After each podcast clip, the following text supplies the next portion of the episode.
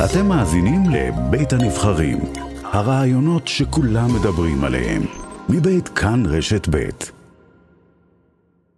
ראש הממשלה נפתלי בנט, שלום לך, מועדים לשמחה. מועדים לשמחה. נתחיל במצב הביטחוני המתוח בירושלים. אתה החלטת היום למנוע את הגעתו של חבר הכנסת יתאמר בן גביר לתהלוכה הערב בשער שכם. במפלגת הציונות הדתית, מפלגתו של בן גביר, אומרים בתגובה, בנט מסר את הריבונות בירושלים לתנועה האסלאמית. בנט עובד אצל מועצת השורה. טוב, אלה הבלים כמובן. תראה, אנחנו בתקופה רגישה ונפיצה מאוד, זה לא סוד, ואני אספר לכם איך אנחנו מנהלים את התקופה הזאת בנחישות, אבל גם באחריות. השנה יצא שפסח הוא גם רמדאן וגם משתלב עם פסחה של הנוצרים, וזה בעיר מתוחה ממילא כמו ירושלים, על רקע מצב ביטחוני די נפיץ. ולכן נערכנו לזה. אנחנו רואים פלסטינים, בעיקר חמאס, מובילים קמפיין הסתה שקרי, פשוט שקרי, כנגד מדינת ישראל, שכביכול אנחנו מונים תפילות, פוגעים, אין לזה שחר. ופה אני גם קורא למדינות השכנות שלנו לגלות קצת יותר מנהיגות וכוח עמידה מול השקרים. לגבי בן גביר, תראה, אין פה סוגיית מהות, יש פה פוליטיקה. ואני כראש ממשלת ישראל, בשביל פרובוקציה פוליטית של בן גביר או סמוטריץ', אני לא אסכן את חיי חיילי צה"ל והשוטרים. אנחנו עמדתי על זה ואני אעמוד על זה, שמצעד הדגלים יתקיים כסדרו, כמו בכל שנה ביום ירושלים. עמדתי על זה ואני עומד על זה שיהודים יוכלו להמשיך לעלות להר הבית, ואפילו במספרים, חייב לומר, די מרשימים. אבל אני לא אתן להפוך את חיילי צה"ל ואת החיים של השוטרים שלנו למשחק בידי פוליטיקאים בלתי אחראים. אז אתה מדבר על חיי האדם למעשה, ואתה אומר היום בהודעה שפרסמת, אין לי כוונה לאפשר לפוליטיקה קטנה לסכן חיי אדם. לאיזה פוליטיקאים אתה מתכוון? אני מדבר על כל מי שרוצה לייצר פרובוקציות כדי להדליק פה את האזור. אגב, יש כל מיני, אני לא אתן לזה יד. כמו שאני עומד נחוש, אפשר יותר מפורט. כמו שאני עומד נחוש ותקיף מול חמאס בעזה, ולא במקרה תושבי שדרות, אשקלון, עוטף עזה, חווים את התקופה הרגועה והשקטה ביותר מזה המון שנים. ככה אני עומד תקיף גם בירושלים, מול חמאס ומול האויבים שלנו. אבל כלומר, לאותם פוליטיקאים שהזכרת, בן גביר וסמוטריץ', יש להם אינטרס פוליטי להסלים את האווירה המתוחה בירושלים כדי להוביל להפלת הממשלה שלך? אני לא נכנס לצפונות ליבם. אני מתעסק להעניק ביטחון לאזרחי ישראל. אבל אתה חושב שזה המצב? אני חייב להגיד שבחג הזה צריך לומר גם את הדברים כפי שהם. מיליוני ישראלים מטיילים בכל השבילים, בכל הנחלים ברחבי מדינת ישראל. מיליונים עוברים בנתב"ג. זה שנה, סוף סוף, פסח של סגסוג, של ברכה, ואני נחוש לאפשר לבית ישראל להמשיך לחגוג. אבל אני לא מבין, למה בן גביר... סליחה, גואטה, כן. אתה החלטת למנוע בעצם עלייה להר הבית בשבועיים הקרובים. אתה לא חושב שבמידה מסוימת יש כאן כניעה לאלימות, לטרור? אלה הבלים מזה שנים רבות, בכל שנה, בימים הסוגרים של הרמדאן, בערך 10-11 ימים, משהו כזה, המוסלמים ישנים למעלה על הר הבית, וכל השנים במתווה נתניהו להר הבית, למעשה זה היה הנועל. אפילו שנה שעברה נדמה לי שהוא סגר את ההר ל-19 ימים. אנחנו סוגרים את ההר כבכל שנה, בערך 10 ימים, ומיד אחרי רמדאן ייפתח. אין פה שום שינוי, זה מתווה נתניהו, אפילו קצת יותר קצר. למה בן גביר לא יכול לצעוד עם דגל בבירת ישראל, אבל ראאד סלאח, מסית טרור מורשע, יכול לעלות להר הבית? תראה, אני אומר את זה בצורה מאוד חדה. מי שמסית טרור לא צריך לעלות, ונבדוק את הדברים. החופש הביטוי הוא דבר מקודש, ובוודאי זכותנו על הארץ, זה לא צריך ללמד אותי שנלחמתי למען המדינה ואיבדתי חברים למען, לא צריך ללמד אותי על החיבור שלנו לירושלים, לבירה. לא בכדי עמדתי מול נשיא ארצות הברית והגנתי על הבירה שלנו אל מול הרצון להקים קונסוליה, כשקודמי כבר הסכים להקים באחד הפרברים של ירושלים, אני סירבתי.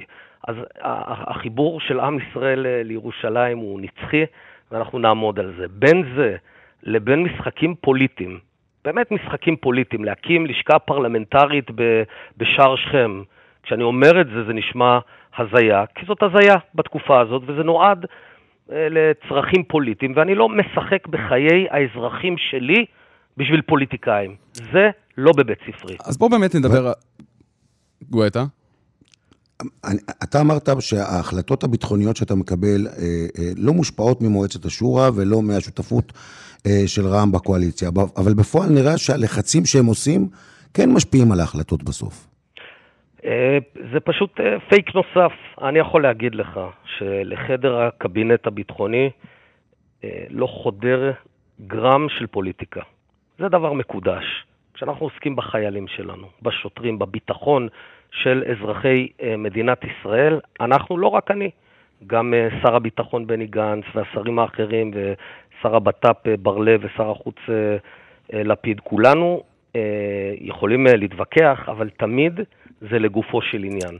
כשאנחנו נכנסנו לתוך המסגד כדי לאפשר תפילות, אבל בעצם פינינו משם פורעים שמנעו תפילות, אני לא הסתכלתי לפוליטיקה, וכשאנחנו פועלים בצורה מאוד נחושה אז אני לא מסתכל על פוליטיקה, וכשאני כראש הממשלה, אחת ההחלטות הראשונות שקיבלתי, להפסיק את מזוודות המזומנים שקודמי העביר לחמאס, לא הסתכלתי על פוליטיקה, כי אם הייתי מסתכל על פוליטיקה, לא הייתי עושה את הדברים האלה. אבל הפוליטיקה קיימת, מועצת השורה, שהחליטה לפני כמה ימים להקפיא את חברותה של רע"מ עד לסוף פגרת הכנסת, אם באותו ערב הייתה מחליטה שהמפלגה פורשת מהקואליציה, לא הייתה לך, אדוני ראש הממשלה, לא הייתה לך ממשלה. כלומר, מועצת השורה, אנשי התנועה האסלאמית, שולטים בממשלה, ברצותם יפרקו, ברצותם ישאירו.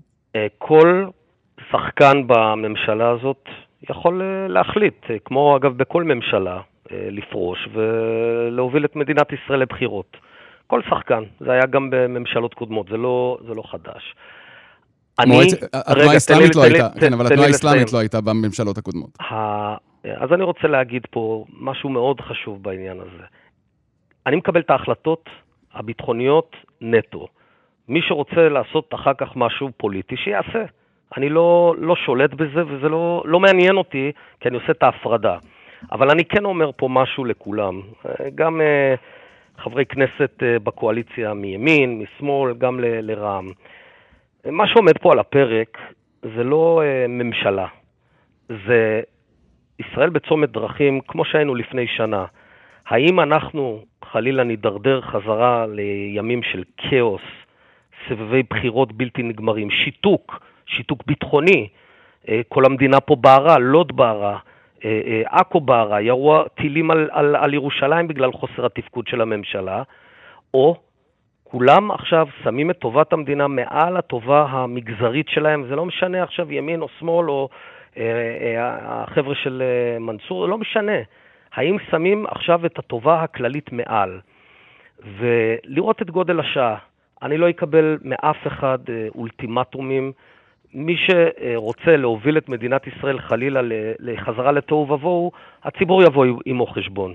אני מאמין מאוד בממשלה הזאת, מאוד מאמין בממשלה הזאת. אני חושב שמנסור עבאס, צריך לומר, הגיע אדם שונה מהחברה הערבית, מנהיג, שאומר בקולו, בצורה מפורשת, שהוא מכיר במדינת ישראל כמדינת הלאום של העם היהודי, שהוא נגד הפן הלאומני, והוא עושה פה מהלך היסטורי פוטנציאלי, אבל המבחן עוד בפני רע"מ.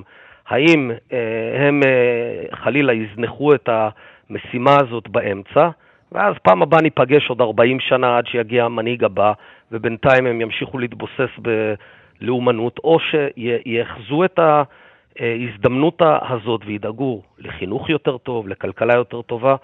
אני רואה פה הזדמנות גדולה, אני מקווה שאף אחד לא ישמוט את הכדור.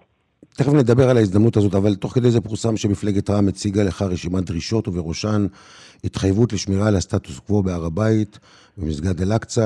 אתה מתכוון לפתוח איתם במשא ומתן? אין שום משא ומתן, לא קיבלתי שום רשימה, וממילא אני מאמין כרגע בשמירה על סטטוס קוו בהר הבית. לא צריך לעודד אותי לזה, כי אני מאמין בזה. אני חושב שזה הדבר הנכון. אני חושב שיש לנו מספיק אתגרים כרגע, גם מול איראן, גם מול חמאס, גם מול חיזבאללה. אנחנו צריכים להצמיח פה כלכלה, לבנות פה תשתיות שהוזנחו, להילחם בפשיעה בחברה הערבית שהוזנחה בעשור האחרון. בוא אני אבשר לכם בשורה, הנה נתן לכם סקופ. הפעולות שעשינו במלחמה מול הפשיעה הערבית הובילו לירידה של 40% באירועי הירי בארבעה החודשים האחרונים. זאת אומרת, לא רק שאנחנו פועלים, זה מתחיל להצליח. כמה כלי נשק לא חוקיים תפסתם? אני לא יודע את המספר המדויק, אבל לראשונה אנחנו גם נכנסים בצורה סיסטמטית, יום אחרי יום, עוד יוזמה, עוד פעולה, ואתה יודע מי הכי רוצה את זה? החברה הערבית עצמה. הם בעצם רוצים את זה. יש לנו פה באופן פוטנציאלי שותפים. בואו נוחז באירוע. עכשיו, אני לא דורש מאף אחד לוותר אפילו גרם על האידיאולוגיה שלו. האידיאולוגיה שלי, האמונות שלי ידועות, אני איש ימין, איש מחנה לאומי, יש אנשי שמאל. אני כן דורש מכולם להציב לתקופה הזאת את טובת מדינת ישראל מעל הטובה הפרטית שלהם. אבל בשביל לקיים את הקואליציה הזאת, חייב מישהו לוותר על האידיאולוגיה שלו. חד משמעית, אף אחד לא צריך לוותר על האידיאולוגיה שלו, אבל כל אחד צריך לדעת שבעת הזאת תעזוב עכשיו ענייני דת ומדינה. מה, עכשיו זה הזמן לצייץ על חמץ? מה? למה?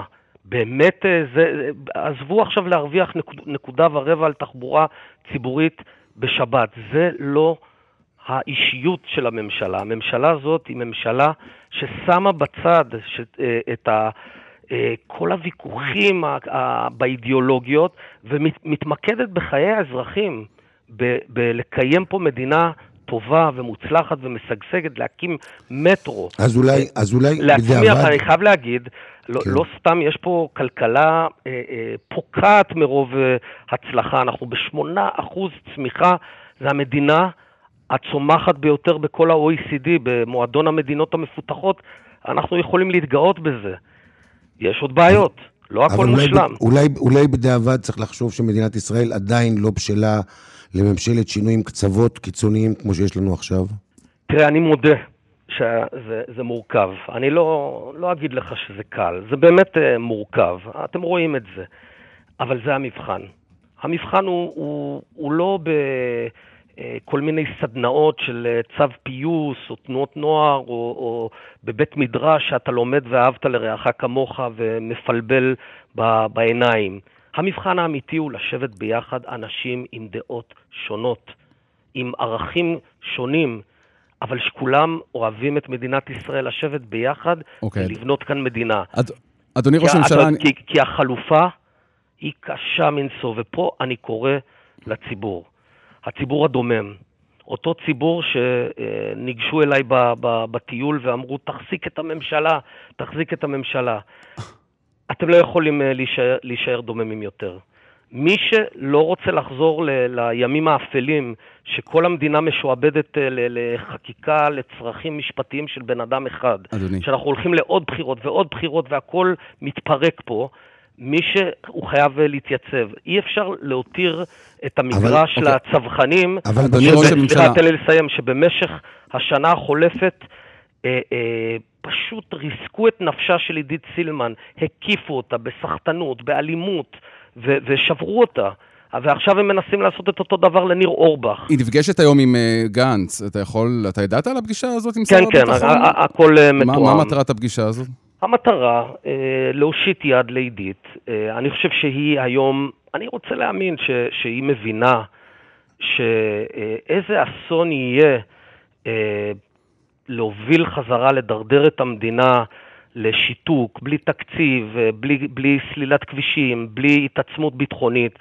ואני גם חושב שבאיזשהו מקום, מה שקצת כואב לי, אפילו מאוד, שלאותם אנשים שרדפו אותה עם מכוניות ואיימו על הילדים, זה לא נכון להתמסר אליהם. היא חוברת אליהם? היא מתמסרת אליהם עכשיו? אני לא יודע, אני מקווה שלא. אני מאוד יכול להבין למה היא נשברה? כי זה באמת היה בלתי נסבל. היא באה אליי ובכתה וסיפרה לי על ההתעללות, פשוט ההתעללות, בתנועת הנוער, בבית ספר, בבעלה. אז בסוף היא נשברה, ואני אפילו לא כועס. אבל כל זה קורה, אדוני ראש הממשלה, בגלל הקצוות האלה, והשאלה היא... לא, לא, לא, זה לא קורה בגלל קצוות, סליחה, זה קורה בגלל שיש מכונת רעל, מתוזמנת, ממומנת, על ידי אנשים שלא מפעילים מחאה, אלא אלימות. זה לא מחאה לעטוף את הבת של ניר אורבך, או מי שחשבו שהיא הבת, ולקלל אותה במילים קשות מאוד, ולצבוח 24 שעות ביממה. זאת לא מחאה דמוקרטית, זאת אלימות. אבל בכל זאת יש עכשיו בערך 70 מנדטים של מפלגות ימין. האם יש איזושהי קונסטלציה שמרכיבים ממשלת ימין בעקבות מצבה הקשה של הקואליציה? אנחנו מחזיקים את הממשלה הזאת, אדוני. אני נלחם כי אני מאמין בממשלה הזאת. אמנם לא תכננתי אותה מראש, אבל אני כן רואה שיש רצון טוב גם מצד יריביי האידיאולוגים. ובכל זאת אם לא תצליח, בכל זאת. אני אגיד לך משהו שלמדתי כשהייתי מפקד פלוגה, היו באים אליי ואומרים, יש מחר מבצע, אבל אז היו באים ואומרים, ומה אם ירד גשם? אז אתה יודע מה הייתי עונה להם? אז לא ירד גשם מחר. כלומר, אין בכל זאת. אנחנו חייבים בשביל לקיים את הממשלה, את המדינה הזאת, אנחנו צריכים להילחם, לאחוז ידיים, אנשים הגונים, ברוח טובה, ברצון טוב, לא, לעבור מהאני לאנחנו. זה כבר לא מדינה של איש אחד, מדינה שביחד, ברצון טוב, בונים פה ומצליחים, זה מה שחשוב, העסק מצליח. אדוני ראש הממשלה, כן, בוא נחזור רגע למצב הביטחוני. אמרת בתחילת השיחה שחמאס מוביל קמפיין הסתה שקרי. בוא נדבר על הכישלון ההסברתי של ישראל. למה בעולם הנרטיב השולט הוא הקמפיין השקרי הזה, ולא מה שישראל אומרת, מה שקרה בשטח? תראה, דווקא הפעם המצב הרבה יותר טוב בעולם מבעבר. אני לא יודע אם אתם יודעים, אבל הקמנו מערך הסברה לאומי שהוא לא משרת אותי. המערך הסברה לאומי לא עוסק בענייני בנט, הוא עוסק בענייני המדינה. לראשונה, שב"כ, צה"ל, משטרה, מתואמים, משרד החוץ מתואם, הכל תחת קורת גג אחת, תגובות מהירות, מספרים שקר, אנחנו מיד מוצאים סרטון. אבל את מלך עבדאללה אתה לא מצליח לשכנע. את האמירויות אתה לא מצליח לשכנע בזה. מזמינים שגרירים שלנו לשיחות נזיפה. תראה, בעולם הרחב דווקא לא קנו יותר מדי את הקמפיין, לא רואה שזו סוגיה כזאת גדולה. אני מסכים שבעולם הערבי נגררו בעיקר בעקבות אל ג'זיירה, שפשוט מספר שקרים. אז זה קשה, הם יודעים שזה שקרים. אני אכן מוחזב מחלק משכנינו, אני מבין שהם תחת לחץ, אבל מנהיגות זה לעמוד חזק תחת לחץ. ממי בעיקר? ממלך עבדאללה? אתה חושב סליחה רגע גואטה, אתה חושב שירדן משחקת משחק כפול? אני לא הולך לתת עכשיו ציונים לירדן, אני עוקב, אני רואה, שום דבר לא חומק ממבט עיניי, והדברים נרשמים. הרשות הפלסטינית של אבו מאזן מובילה את הנרטיב השקרי הזה? הרשות הפלסטינית היא לאורך כל הדרך מעודדת הסתה, משלמת כספים למחבלים כבר שנים רבות, מסיתה מגיל אפס בבתי הספר, וזאת הסיבה שאני לא רואה מקום להיפגש עם אבו מאזן, אני לא רואה את התועלת בזה, ואני מתעסק בביטחון. אתה לא רואה בו פרטנר למניעת סיכול פיגועים, למניעת פיגועים? תראה, ברמת הארגונים הביטחוניים יש שטאפ מסוים, ואיפה שזה יכול להועיל, עד רבה. לגבי הירי של הרקטה שלשום לעוטף עזה מהרצועה, חמאס אחראי? תראה, מבחינתי, מרגע שאנחנו העברנו את האחריות על עזה לפלסטינים, וחמאס השתלטו דומני בשנת 2007, אז הם הריבון שם. ואם אתה ריבון, אתה ביקשת אחריות, ביקשת ישות, שלטון קיבלת, אתה אחראי. אני לא הולך עם זכוכית מגדלת לעשות חקירת שרלק הולמס לשאול מי עשה את זה. אתה אחראי, אתה תשלם. אז איך לדעתך, אדוני ראש הממשלה, פותרים את המצב הזה שבו חמאס נהנה משקט בעזה, אבל ממשיך להסית משם לפיגועים פה בתוך הארץ, בלי לשלם על זה שום מחיר?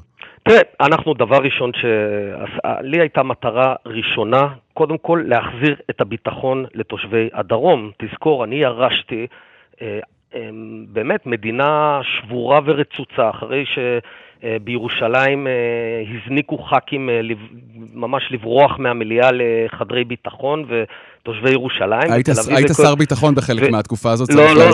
לא. אני לא הייתי שר ביטחון כשזה קרה, אתה טועה. אבל בחלק מהתקופה שאתה מדבר נגד נתניהו, היית שר ביטחון. ולך תראה מה היה בתקופה. ובעיקר, תראה, אני לא קבלן שיכול להגיד, הם לא יראו רקטה. אני כן שולט במה התגובה שלנו. והימים שאחרי שהם יורים עלינו רקטות, אז המנהיג פה מסביר שזה קצר חשמלי וסוררים. לא. יחד עם שר הביטחון גנץ, אנחנו מנהלים מדיניות הופכית ב-180 מעלות. אנחנו על הבלון בודד כבר הפצצנו. על בלון בודד, מאידך, אני באותה נשימה לא מפחד גם לתת גזר, לא רק מקל, אלא גזרים, כשיש התנהגות טובה, משך חודשים ארוכים, בדמות פועלים שנכנסים וכולי. בענייני שיחות נזיפה, אחרי שיחת הנזיפה של השגריר שלנו במוסקבה, אנחנו רואים איזה שהם סימנים שרוסיה מנסה לעצר את צעדינו בסוריה? לא. אנחנו שומרים על חופש פעולה מלא בסוריה, וכפי שאתם רואים, אנחנו גם מממשים את החופש שלנו.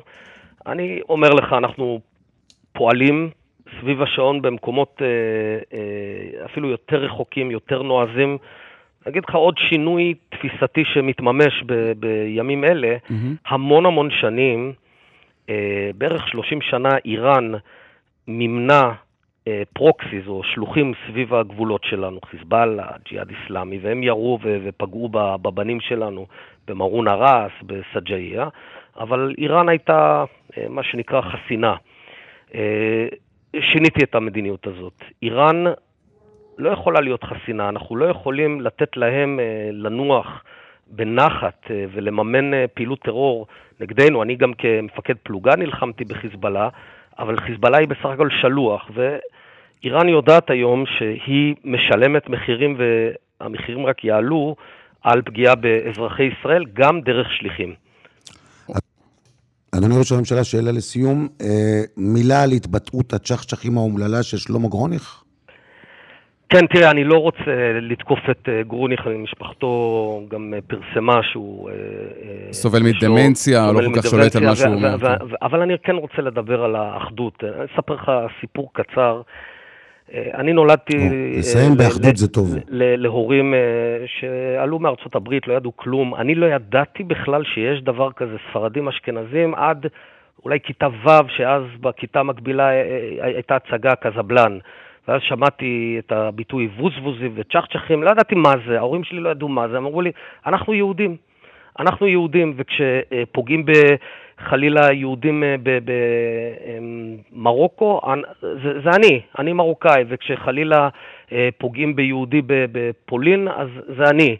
הסיפור היהודי הוא של כולנו, כולנו היינו בשואה, כולנו היינו בגירוש בתימן לפני כמה מאות שנים, כולנו היינו בכל המקומות האלה.